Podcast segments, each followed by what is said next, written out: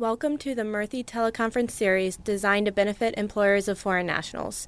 We would like to take this opportunity to remind you that the information you're about to receive is exclusive copyrighted material of the Murthy Law Firm. Accordingly, any unauthorized recording is prohibited by law and cannot be disseminated without our prior written permission. Without further ado, it is our pleasure and honor to introduce Attorney Sheila Murthy. Welcome. I'm Sheila Murthy, president and founder of the Murthy Law Firm. Thank you so much for joining us this afternoon. I'm honored to have with me two of our brilliant, smart, knowledgeable, and bright Murthy Law Firm attorneys. Alyssa Klein, who's a member of the firm, has been with the firm about 10 years. Uh, with about 10 years of U.S. immigration law experience, and Chris Drynan, who's another brilliant, smart, wise senior attorney at the Murthy Law Firm with almost 20 years of U.S. immigration law experience. So, between the three of us, we have over half a century of immigration law experience that we can happily share with you today. Though the topic isn't as warm and exciting, but it's certainly something extremely important for all of us as employers to understand what's going on. So, the topic today is investigations of U.S. employers by federal governmental agencies. We're hopefully going to go over uh, and explain about why compliance on immigration compliance is so important, discuss some of the latest trends, matter of Simeio solutions, which isn't so late anymore, but yep, it's just, I guess, effective from this year, really 2016. Uh, how the government's uh, funding for fraud anti fraud uh, services has resulted in FDNS becoming as powerful and having hiring more and more and more and more agents so that they can do even more investigations on U.S. employers. And it's all coming thanks to you and us as paying the filing fees, the 500 anti fraud fee. And we are also seeing obviously increased cooperation between the different federal governmental agencies, whether it's Department of Labor, Department of Homeland Security, Department of State.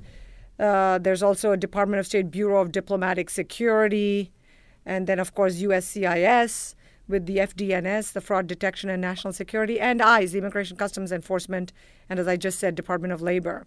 And some of these uh, in some of these situations, they can actually lead to criminal investigations of employers. Uh, and hopefully, we will have a few minutes at the very end to share some tips and strategies to help you to overcome or at least deal with possible investigations. So, with that, Chris uh, and Alyssa, can you just give us a little bit of insight on why is this immigration compliance important? Well, immigration compliance is an important issue, Sheila, because immigration at large is a is a real hot button topic in the U.S. right now. Uh, you can see that in the presidential election. Um, almost every week, you'll see some sort of negative article talking about companies hiring H-1B workers and and um, casting that in a negative light. So in that climate, uh, it's important that employers avoid any sort of violations uh, in this arena. Uh, talking about minor paperwork violations or more serious ones like like employing unauthorized workers. Right. And while all companies are, you know, affected by immigration and, and are regulated through certain uh, uh, compliance issues like I-9 employment authorization verification, em- uh, employers that are in the immigration system, meaning using uh, like the H-1B system, hiring non-immigrants, they have additional burdens, and they are going to be even more greatly affected. For example, through FDNS site visits, through the Department of Labor's Wage and Hour Division, their enforcement.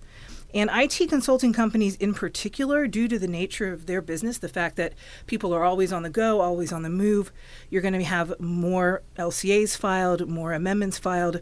Um, they're going to find their business to be more heavily impacted by the, the site visit program. Uh, and you had mentioned matter of Simeio solutions, which is you know exactly going to this point. Um, you know now with this additional scrutiny, IT consulting companies are going to have to file more and more H-1B amendments because with Simeio solutions, if you need a new LCA, you need to file an amendment. And previously, employers were just getting the new LCAs. Okay, um, now the the Simeio Solutions case talks specifically about if you need a new LCA, you need to file the amendment but it doesn't address the fact that you may change a client location um, within the same area already covered by the LCA.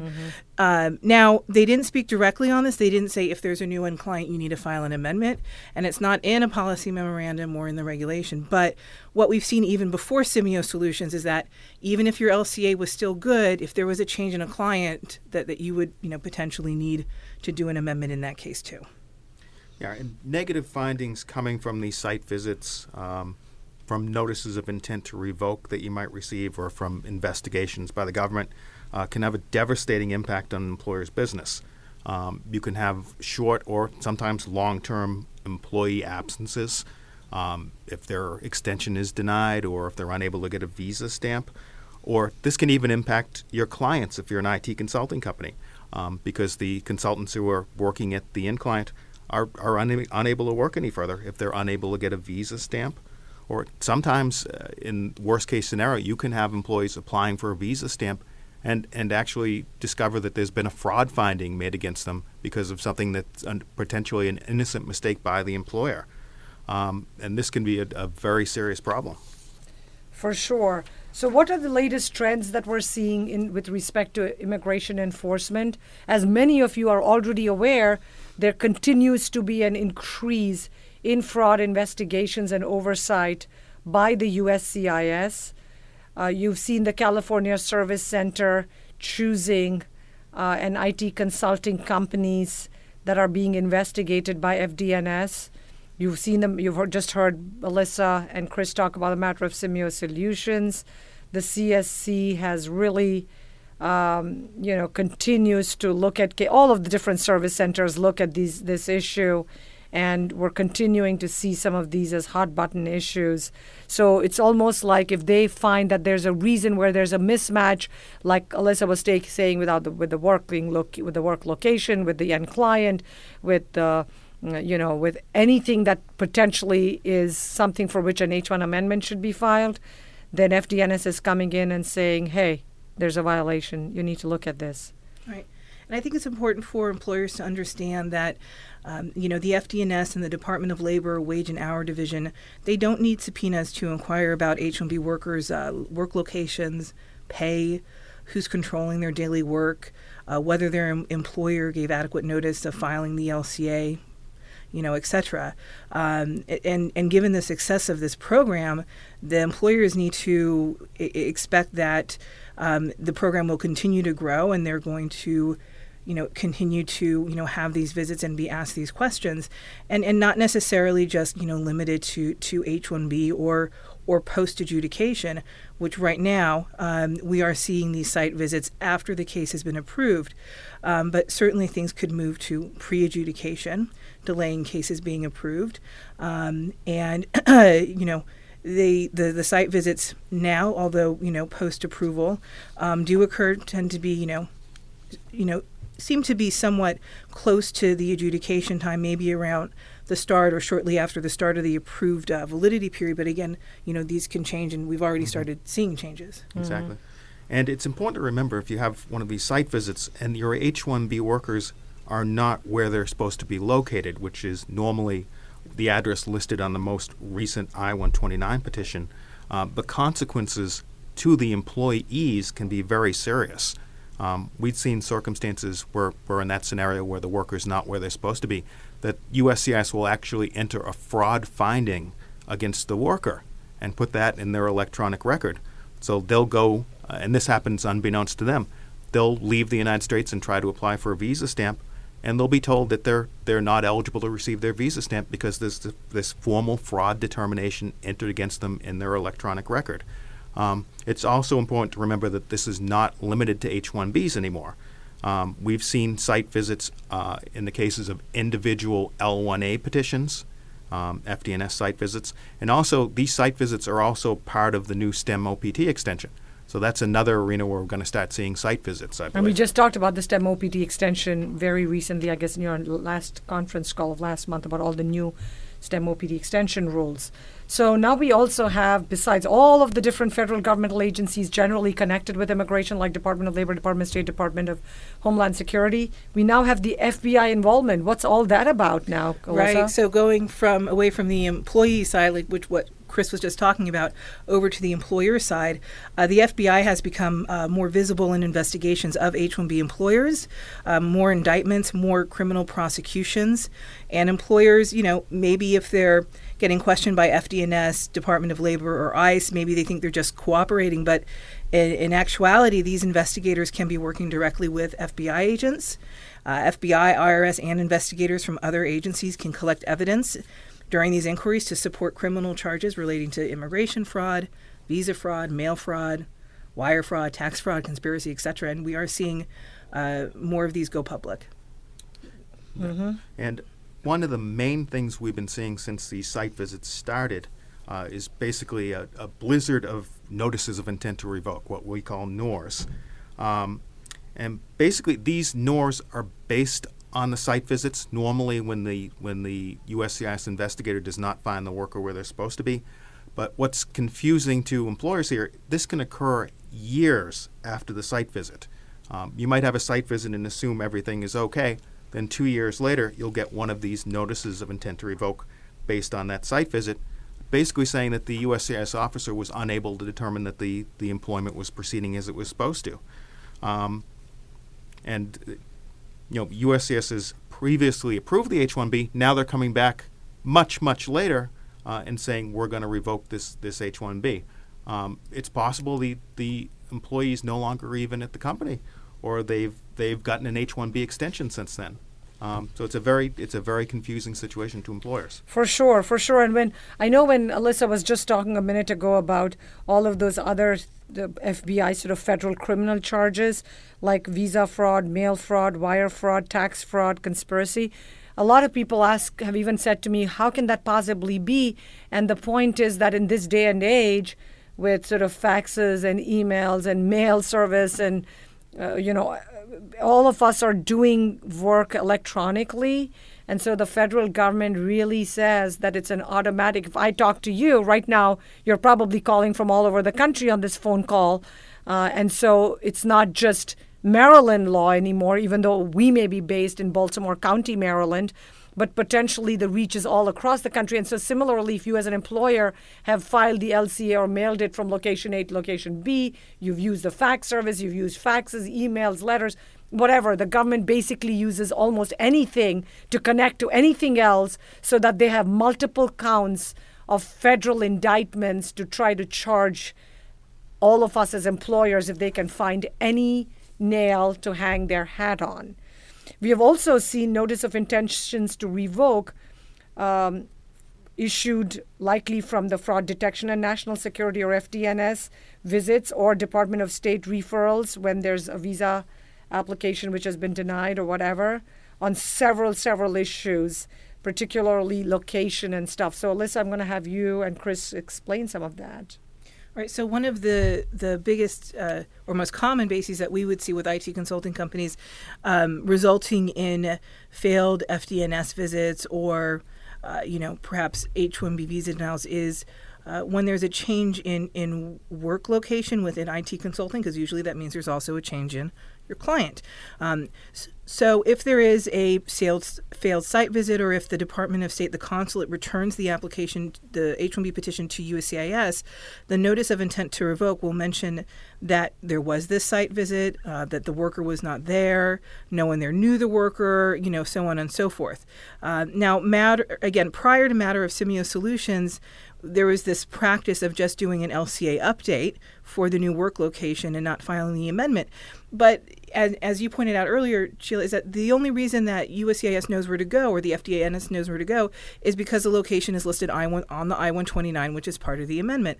So if you're only doing an LCA update, the, the investigator, the FDNS officer, is uh, inevitably not going to go to the most current location. Mm-hmm. And, and, another thing that's very important to, to, to note here um, if your first work location on your H 1B was the company headquarters, or if it was an existing client project, but your H 1B worker never worked there, uh, is a high pros- possibility that USCIS could make a fraud finding against the company in that situation. Um, you really want to watch out for a pattern of in house H 1B filings followed by a quick move to a client location. Um, DHS and, and other other elements of the U.S. government have been aggressively pursuing this as visa fraud, um, essentially under a theory that there was never really work at the or at the original client listed, or never really in-house work. That this was essentially an artifice to, to bring the worker in until you got a until you got a client project, and we've seen a number of prosecutions, criminal prosecutions based on this fact pattern. That's really scary. It's ridiculous when it's, you know, sometimes I feel like they have too much money on their hand thanks to all of us filing all these petitions and giving them this fraud fee. Also, there's the big risk that the USCIS will start denying these extensions of status uh, or approving H1 petitions only with the consular processing uh, option, stating that the change in the work location or any of these other factors has actually put the worker out of status. Um, Okay, so now let's jump to the next topic. So the first was the work location. Now we're talking also about not performing the same job duties, meaning not employed in the capacity as specified in the H1 pet- petition, and issuing like a notice of intent to revoke. So how does that work, Alyssa? Right. No, that's that's another point that comes up. Uh, a good example of this would be uh, in, from a NOR is, or notice of intent to revoke is if a headquarters location was initially listed as the work site FDNS did a site visit but found there was only, say, a shared office space, maybe the company owner or CEO, CEO, the notice of intent to revoke may be issued asking for a list of company workers, locations, salaries, etc., uh, perhaps evidence of the lease and floor plan, proof that you have room for the number of employees that are supposed to be working, um, you know, according to the number of company H-1B filings. Uh, and so this often happens if a company lists a headquarters location on the first petition, but then does this LCA update without the amendment and moves the, the employee to a third-party location.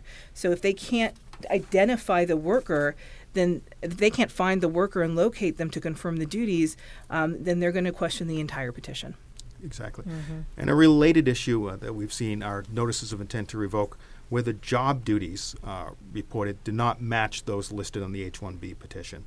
Um, some employers, as a practice, will list only one occupation on all their H 1Bs. Um, everyone's a programmer analyst or everyone's a systems systems analyst. Um, I realize that's convenient for the employer in terms of preparing the petitions, um, but these are not the same positions. Got it. So, so now we're going to jump to the third issue. The first one, as we said, was location. Second one, not employed in the capacity stated in the petition. And the third most common reason for these investigations by federal governmental agencies on U.S. employers is the control, the right to control, especially in particularly for IT consulting companies. But it's not only limited to IT consulting companies, where the notice of intents to revoke question whether the H-1 worker is actually being controlled by the H-1B petitioning employer when especially when the employee is working at a third party like a client location. So can you share a couple of examples, Alyssa and Chris? Yeah, sure. So again, this is really common in IT consulting, um, and a good example of a NOR in this context would be uh, the FDNS uh, issuing their notice of intent to revoke when a large end client uh, contract includes language, say with the vendor, uh, stating that the client will not allow contact with the H 1B employer, employers or limits the contact to the end client staff and maybe the prime vendor staff. If the FDNS officer were to obtain a copy of this contract, they could issue a notice of intent to revoke to the H 1B employer saying that, you know, it appears that you, you are unable to control your employee at this third party location. Uh, ask for additional copies of contracts or evidence to show that they can control them. And it's very common for USCIS to, to question uh, control issues when there is a complete absence of any any verification from the end client regarding uh, the petitioners, the H-1B petitioners' control of their employees. No end client letter, no email, no nothing. That's that's a major issue. And even if you do have some verification from the end client, um, USCIS may still expect more from you. Uh, specific details on how you're controlling your employees when they're at a client location. Okay, and you know we've also seen, for example, are there any other issues from the notice of intents to revoke that seem to come from FDNS or Department of Labor or the consular officer investigations? or petition returns? What are the situations that we're seeing here? Right. So we do see uh, situations where an H-1B employer files the petition, the H-1 petition, uh, for the employee to work at their headquarters location on something in house, uh, but maybe the worker is in the U.S. and then later starts working at a client location, that worker is eventually, you know, most likely going to need to obtain an H-1B visa um, when they next travel outside the U.S. And generally, a consular officer uh, during the course of these visa applications they'll they'll confirm the details in the H-1B petition uh, as as far as the work duties and the work location, and they'll ask the person who's applying for the visa questions and potentially request some documents. Um, visa applicants uh, should always truthfully complete the DS-160, which is the online application for their visa interview, um, with their employment details, and they should explain that they're working at an end client location. Um, now, if the employer has not amended the H-1B, this is probably, almost certainly, going to lead to a refusal of the visa. And what's going to happen is the petition is going to be sent back to USCIS for potential revocation. Um, I mean, we've seen examples, um, actual examples from a notice of intent to revoke. Uh, a beneficiary appeared for a visa interview. Um, the H 1B listed the work location as the headquarters of the company. Um, evidence that the applicant presented at the interview indicated that he would actually be at in client X. Um, and the consulate said, the consular officer said, that demonstrates um, a material change from the original petition submitted to USCIS and was grounds for refusal of the visa application and for a potential revocation of the petition. In fact, just earlier today, I had almost a similar situation where they said there was a problem with the work location and the, the visa was denied. And the person got first stuck in Canada for three months, three months, hotel and other costs. Then from there went to India and is now stuck in India for three more months. And the employee doesn't understand what's going on, and it's really, really sad. So now we're also seeing Department of Labor or Fraud Detection and National Security or FDNS referrals from one agency to the other agency. So when the H-1B employer f- signs the LCA, which you all do when we sign the H-1 pet- file the H-1 petitions, we are all agreeing to cooperate in a Department of Labor wage and hour division investigation without the need for either the Department of Labor or the D- Wage and Hour Division to obtain an administrative or judicial subpoena. So they don't have to go get a subpoena, get a warrant, anything. You're basically waiving those rights. So always read the fine print, even if it's once every year or two years. But the Department of Labor has a memorandum of understanding, or MOU, with different federal agencies. And they are allowed to share that information that is collected during the Wage and Hour Division investigation with the USCIS and its FDNS officers, with the FBI, or even with local, state, or federal prosecutors.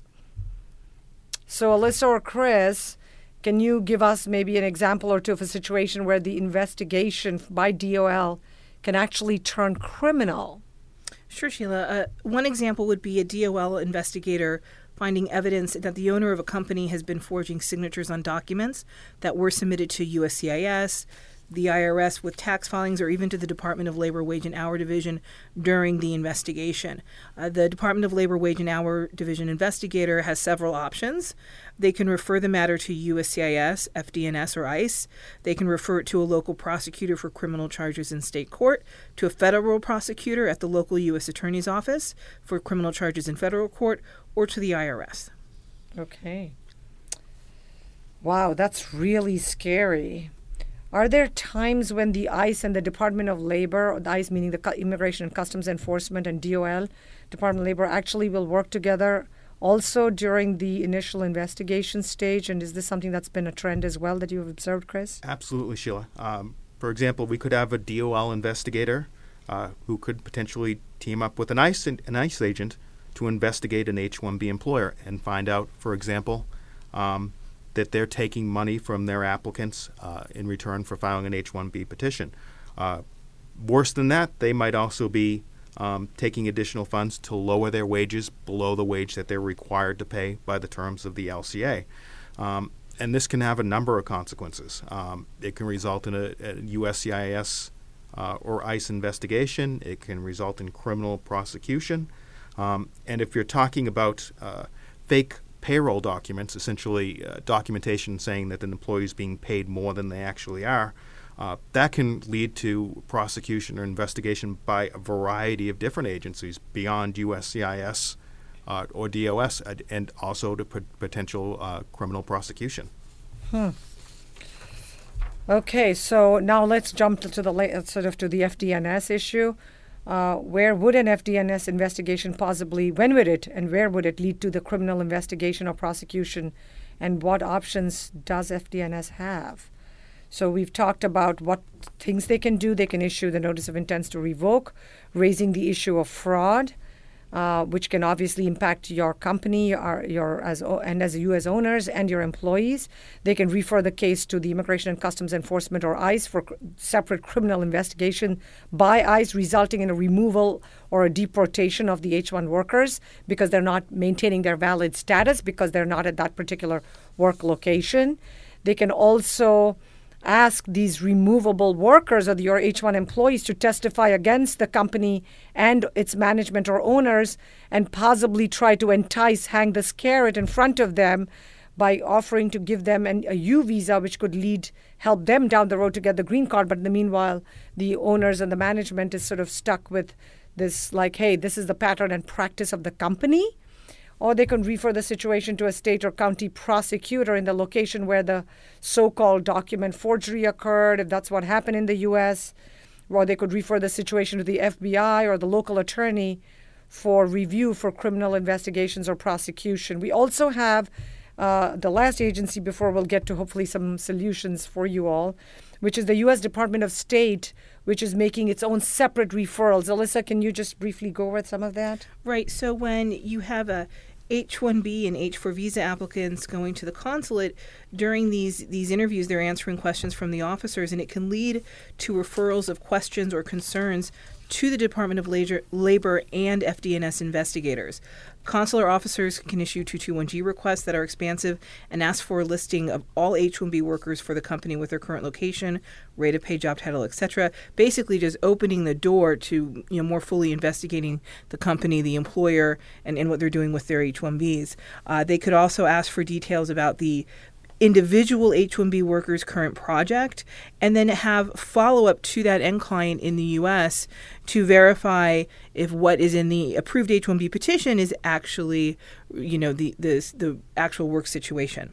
Um, so if consular officers notice that an employee or an H-4 applicant even ha, uh, you know, uh, the or in the case of an H-4 applicant, if their H-1B spouse has been benched, underpaid, or sent to work to a location not listed in the petition, they you, the U.S. consulate officer can deny the visa and refer the case back to USCIS, in which case it's then further followed up on.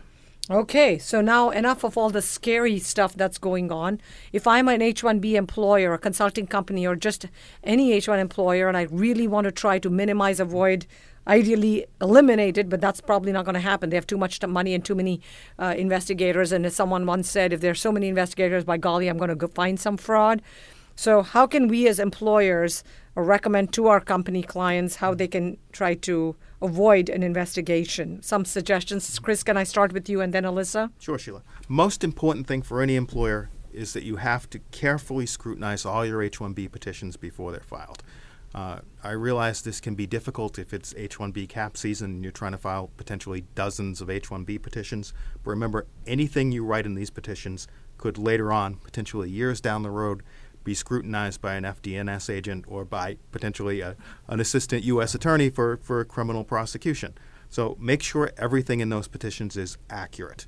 Um, another thing we've seen, and, and this is something we've seen time and time again, uh, it's a very, very bad practice to give your employees, whether they're human resources or management in the U.S. or employees uh, in the back office in India, um, don't give them bonuses or incentives uh, for getting H-1B petitions or approved or getting a, for getting H-1B workers onto in-client projects. Um, it's it's a huge incentive uh, to create fraudulent documents or to cut corners on the H-1Bs. Um, and even even companies that are trying to follow the rules here can get in trouble by a rogue employee that's trying to get their bonus or their incentive. Um, now, if you're an IT consulting company, remember to file your H-1B amendments. Very important. That's one thing that's become absolutely clear in the past several years. Um, if you have an, an H-1B employee that moves to a new new client, new project, you have to file that amendment. Um, This is because USCIS is supposed to be informed immediately of any, uh, the term is material change in the H 1B employment. Um, and also, as a practical matter, if there's an FDNS site visit, they're going to go to the address on the most recent I 129. Um, if you haven't filed an I 129 for the new location, they're going to go to the wrong place and your employee's not going to be there. Another very important issue is money. Uh, do not accept any money from your, you know, from H-1B workers.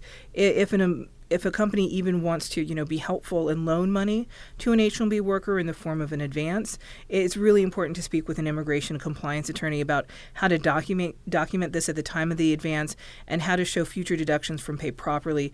Uh, you don't want uh, the depart even if this is truly just an advance or loan, you want to avoid the Department of, of Labor Wage and Hour Division investigation, coming up with a finding of violation, the appearance that perhaps costs of H 1B were being passed on to the employees. Mm-hmm.